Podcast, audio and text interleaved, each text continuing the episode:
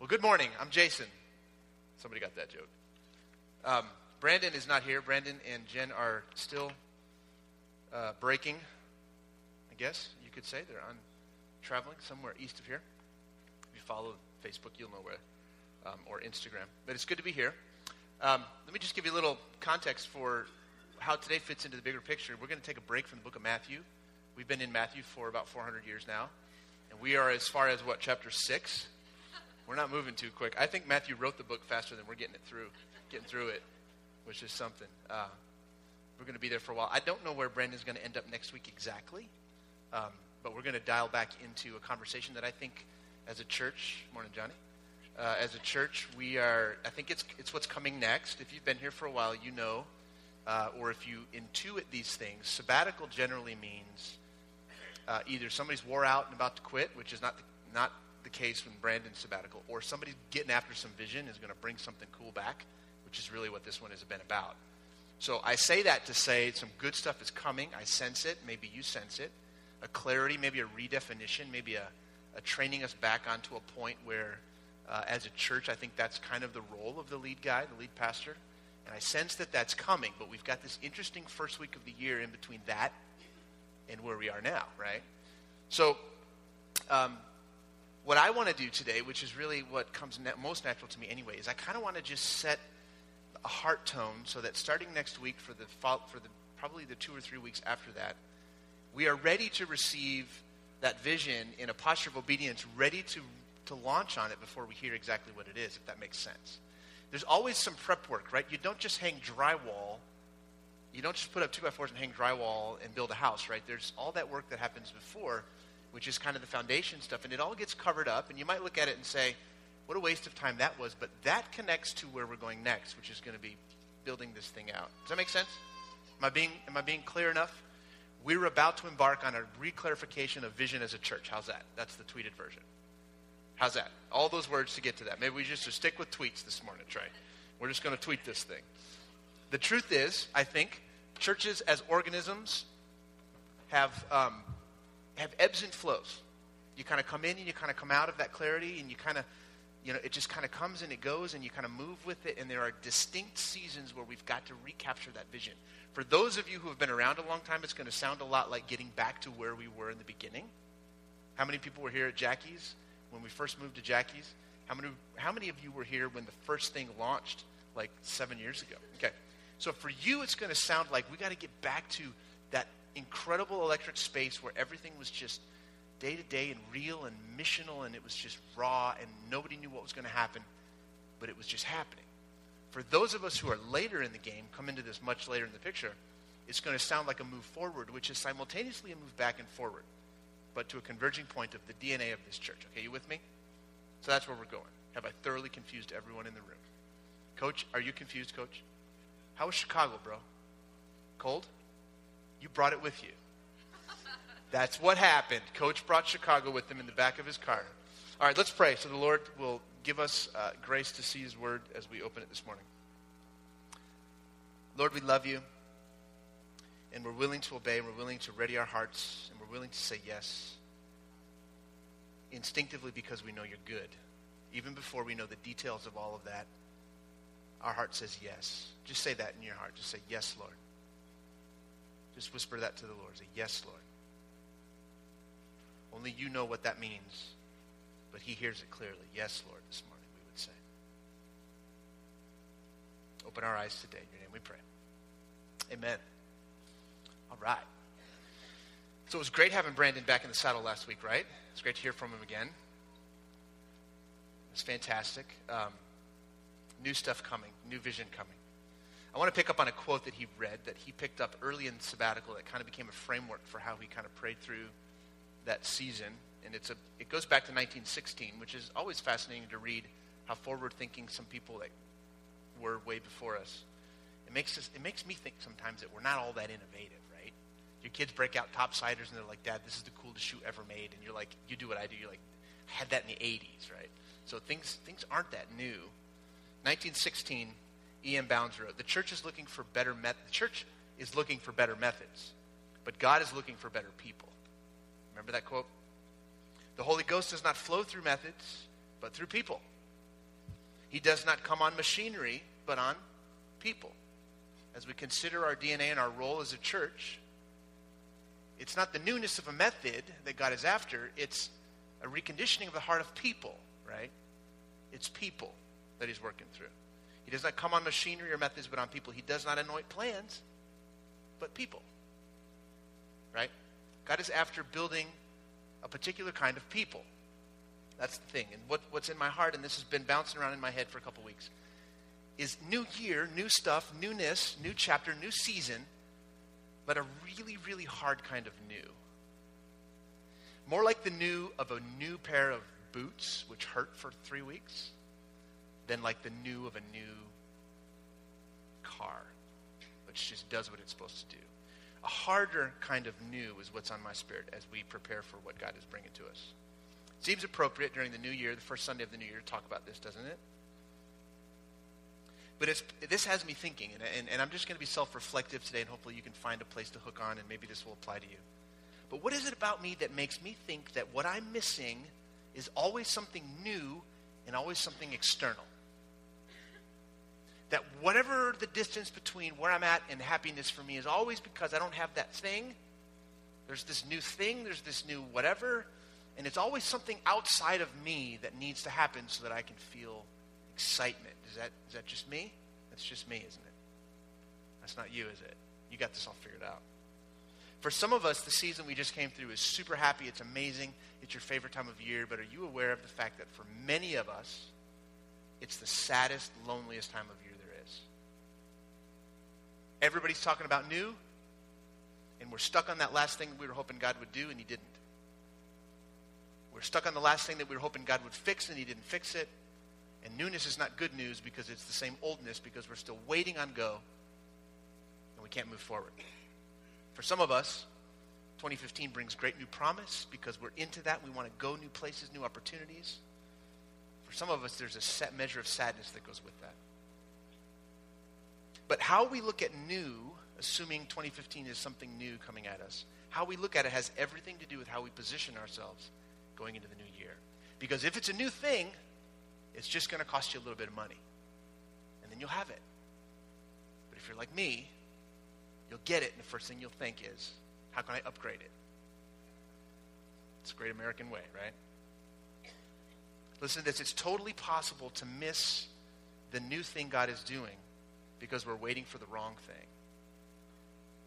Here's my concern as we launch into a new year it's totally possible to line yourself up for that new thing and miss it completely because you're lined up for the wrong thing. Because new might be, in your mind, something external that needs to happen to you so that you can be okay. And that's what I'm after this morning, talking about that. Seems that there's two very real worlds that exist today. It's the one on the outside and the one that exists inside your mind and inside your head. Your interior world and every other thing. Now, we all can pretty much agree that the rest of the outside world is kind of what it is. You know, it's kind of cold this morning. It's not as cold in here today as it was last week, right? The fan still barely turns and we still can't figure out why. So there's a lot of things we can agree on in the exterior world, but only you, it's a real mystery if you're visiting here. We can't figure this fan out. I obsess on things like that, but like just spin or don't. That's, the, that's, never mind. But there's two worlds that exist. It's the world of your imagination and how it works inside your mind, and it's every other thing that's actually real on the outside. But both worlds are real. Everybody's watching the fan. Both worlds are real. And here's my question for you, and it's an open question because we dialogue at ANC. What did Jesus what is the world that Jesus came to change? Okay, your hearts. What else? What is the world that Jesus came to change? Think about it. There's two worlds. It's the one that exists inside and the one that exists on the outside. What did he come to change? The broken world, so the outside things, poverty and justice, right? What did he come to change? There's probably not a wrong answer to this in case you haven't figured this out. Inside, we have, she seconded her own first motion. Robert's rules says you can't do that. We need a second for that. Anybody else want to say he came to change the inside world? Anyone? Yes? Who says inside? Who says outside? Lamar says outside. Both? People? Who said that? Yeah. What's that? Self. Wow. Let me ask you this for the crowd, for the outside crowd. Saying that Jesus came to change our interior world, is that scandalous to those who say, no, he came to change the world world? Hand in hand? So the outside world clearly causes my inside world, right? Is that what you're saying? No, you're going the other direction. You guys are too, too darn smart. Think about that. What is the world that Jesus came to change? Because those who expected radical changes on the outside were almost universally disappointed with the work of Jesus. Because he didn't do what he could have. Imagine the gall of a guy walking through a crowd of crippled people and healing one dude and turning around and walking out. I would look at him and say, that's not a world changer. He just, look at the opportunity that he just missed. I'd be the guy saying, you know, that box of perfume that cost so much money, we could have fed some poor people with that. Right? It's this weird tension. Here's what I want to suggest that we think about because we can't change everything on the outside immediately. Here's the thing that I want us to think about. What Jesus came to change is everything, but he's going to do it by changing you first. So maybe there's a sequence. Maybe it's not, is it this or is it that? Maybe there's a sequence. Maybe there's a chronology built in here. Because so many things on the outside are just not changing the way we wish, are they? So year after year, we line up at a new year and we say, if I could just have that thing, that relationship, that job, that situation, then I would be okay. And I think what we miss is the reality that newness for us means God do something new in me. Right? Let me read you a quote.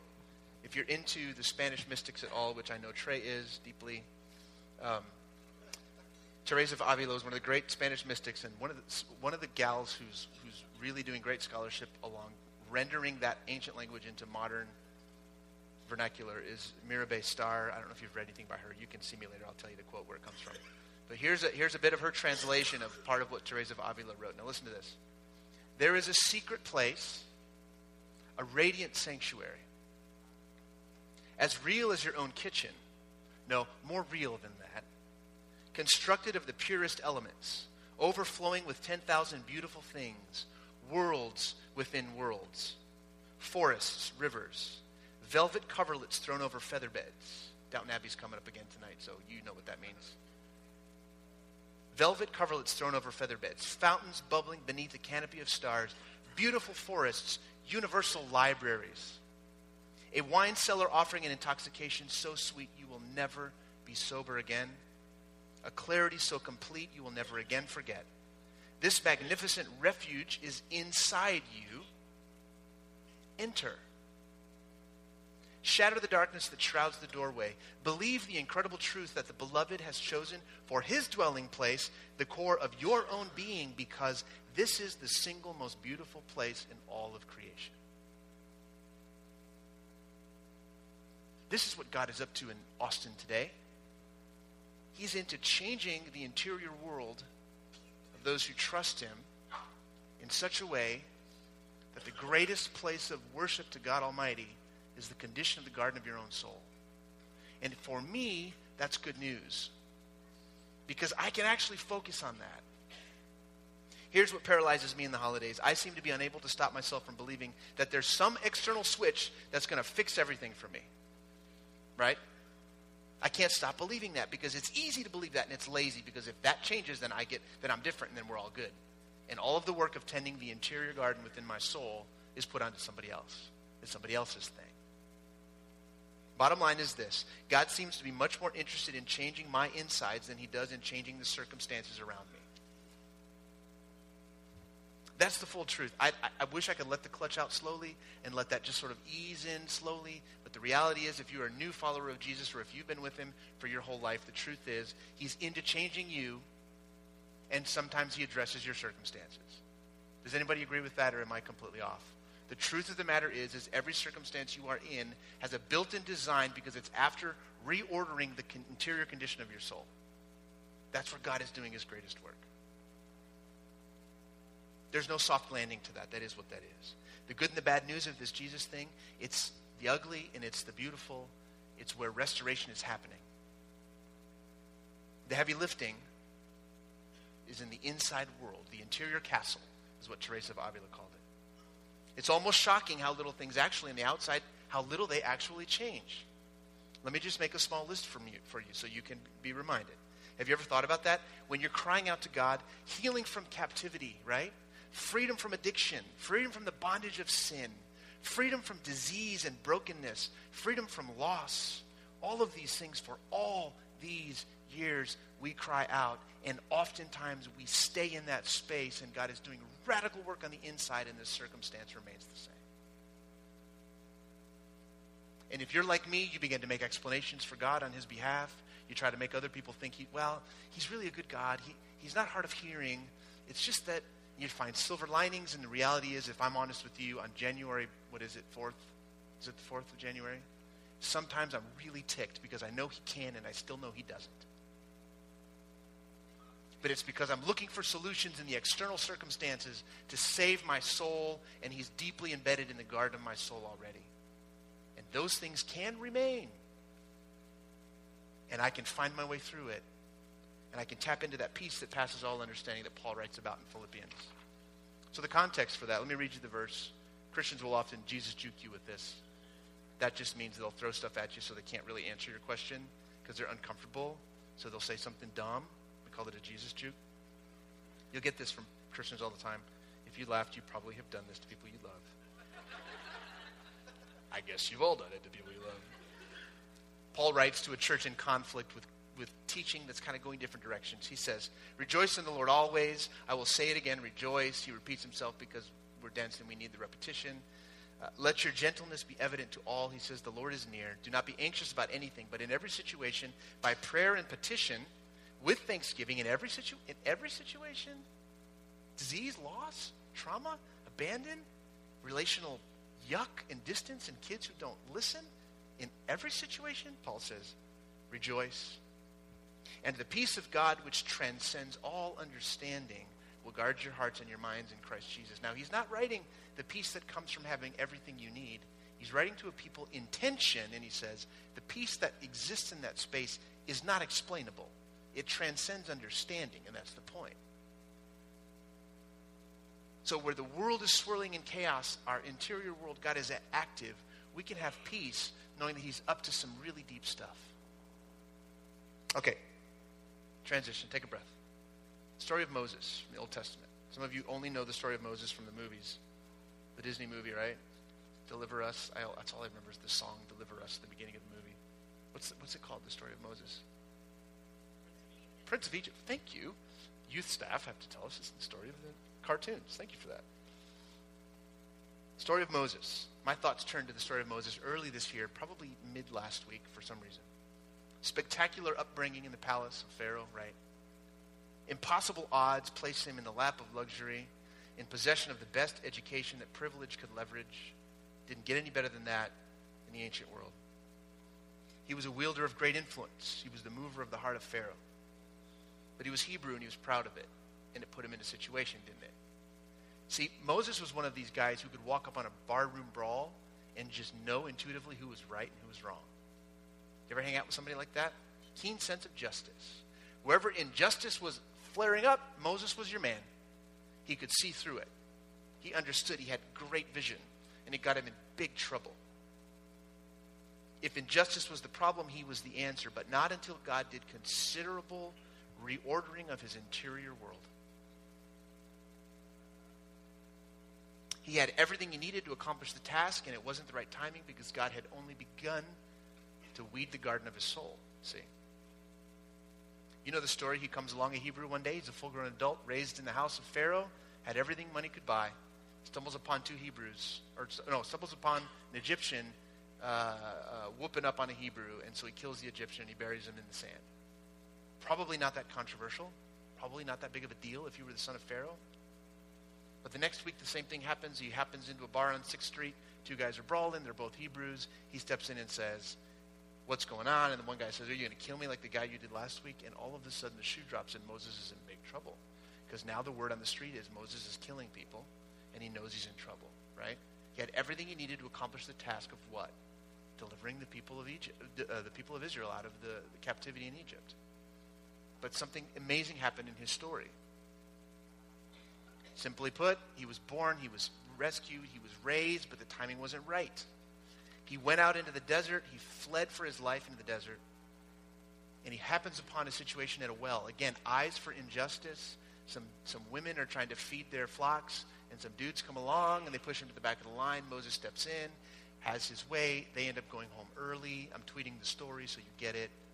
They go home and their dad's like, You're home so early. And they're like, Well, it's because this guy helped us out. And they're like, What, you didn't invite him over for dinner? Go back and find him. And they bring him in. You know the story. Moses ends up marrying the eldest daughter of a, of a herdsman that lives in the wilderness. And for 40 years, for 40 years in the wilderness, Moses sits on the vision to be a deliverer for 40 years until the bush is burning and he walks up and he encounters God.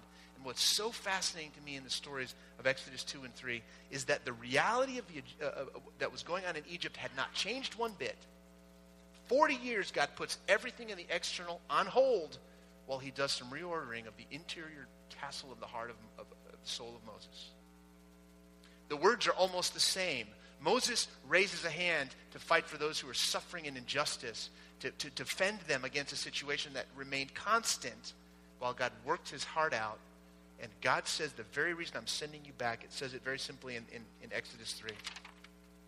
The Lord says, I have indeed seen the misery of my people in Egypt. I've heard them crying out because of their, their, slave drivers, and I'm concerned about their suffering. So I've come down to rescue them from the hand of the Egyptians and to bring them up out of the land into a good and spacious land. The same situation that 40 years earlier had motivated Moses to say, Enough is enough. But there was work to be done. Because the man that stood in front of the bush was a very different man than killed the Egyptian and was trying to break up the brawl between two Hebrews. See, if the answer for us is everything on the outside changing, we're in big, big trouble. Because God has patience that I can't figure out. God tolerates injustice in ways that just seems like you can't possibly not do something about that. And I can't explain that for you. I can't tell you. I just can't explain it for you. I wish I could. I've not lost what you've lost, perhaps. I've not been through what you've been through. So my words would be trite if I tried to console you and tell you God is good even in that. I don't know. I've not lost what you've lost. What I can tell you is God is patient. And it will all be righted in the end. It will all make sense in the end. And that's all I can tell you. I'm a Hebrew in Egypt suffering under the boot of a thug slave driver, I'm not figuring out why 40 years God's working on the heart of Moses. I just can't reconcile that. But everything changed in the guts of the man. The man who stood before the bush was reticent, was not super confident, was not arrogant, had an eye for injustice and could see what God was up to, but begged God to use someone else besides him. It's a whole different thing than the guy who raises his hand and starts to lop heads off.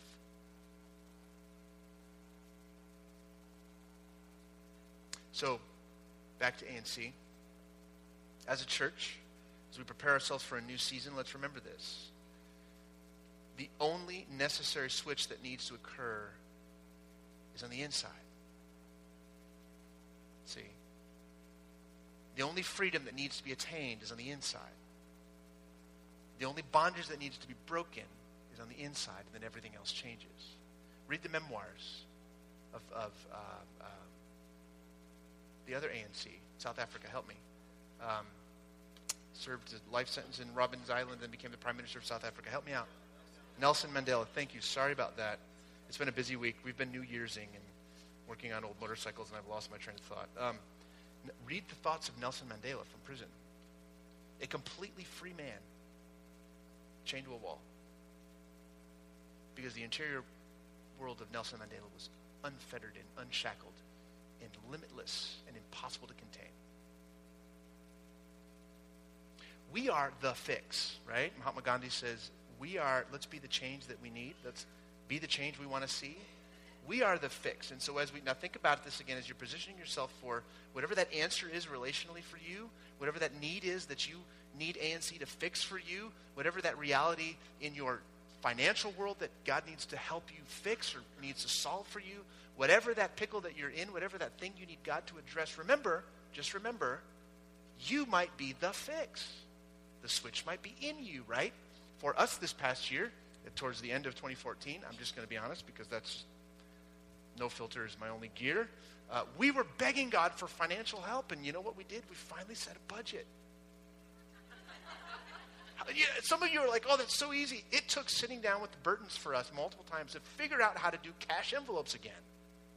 Why? Because we've got to stop the flow. Now, has God increased my income? Absolutely not. But are we going to get out of debt in the next year? You bet we are.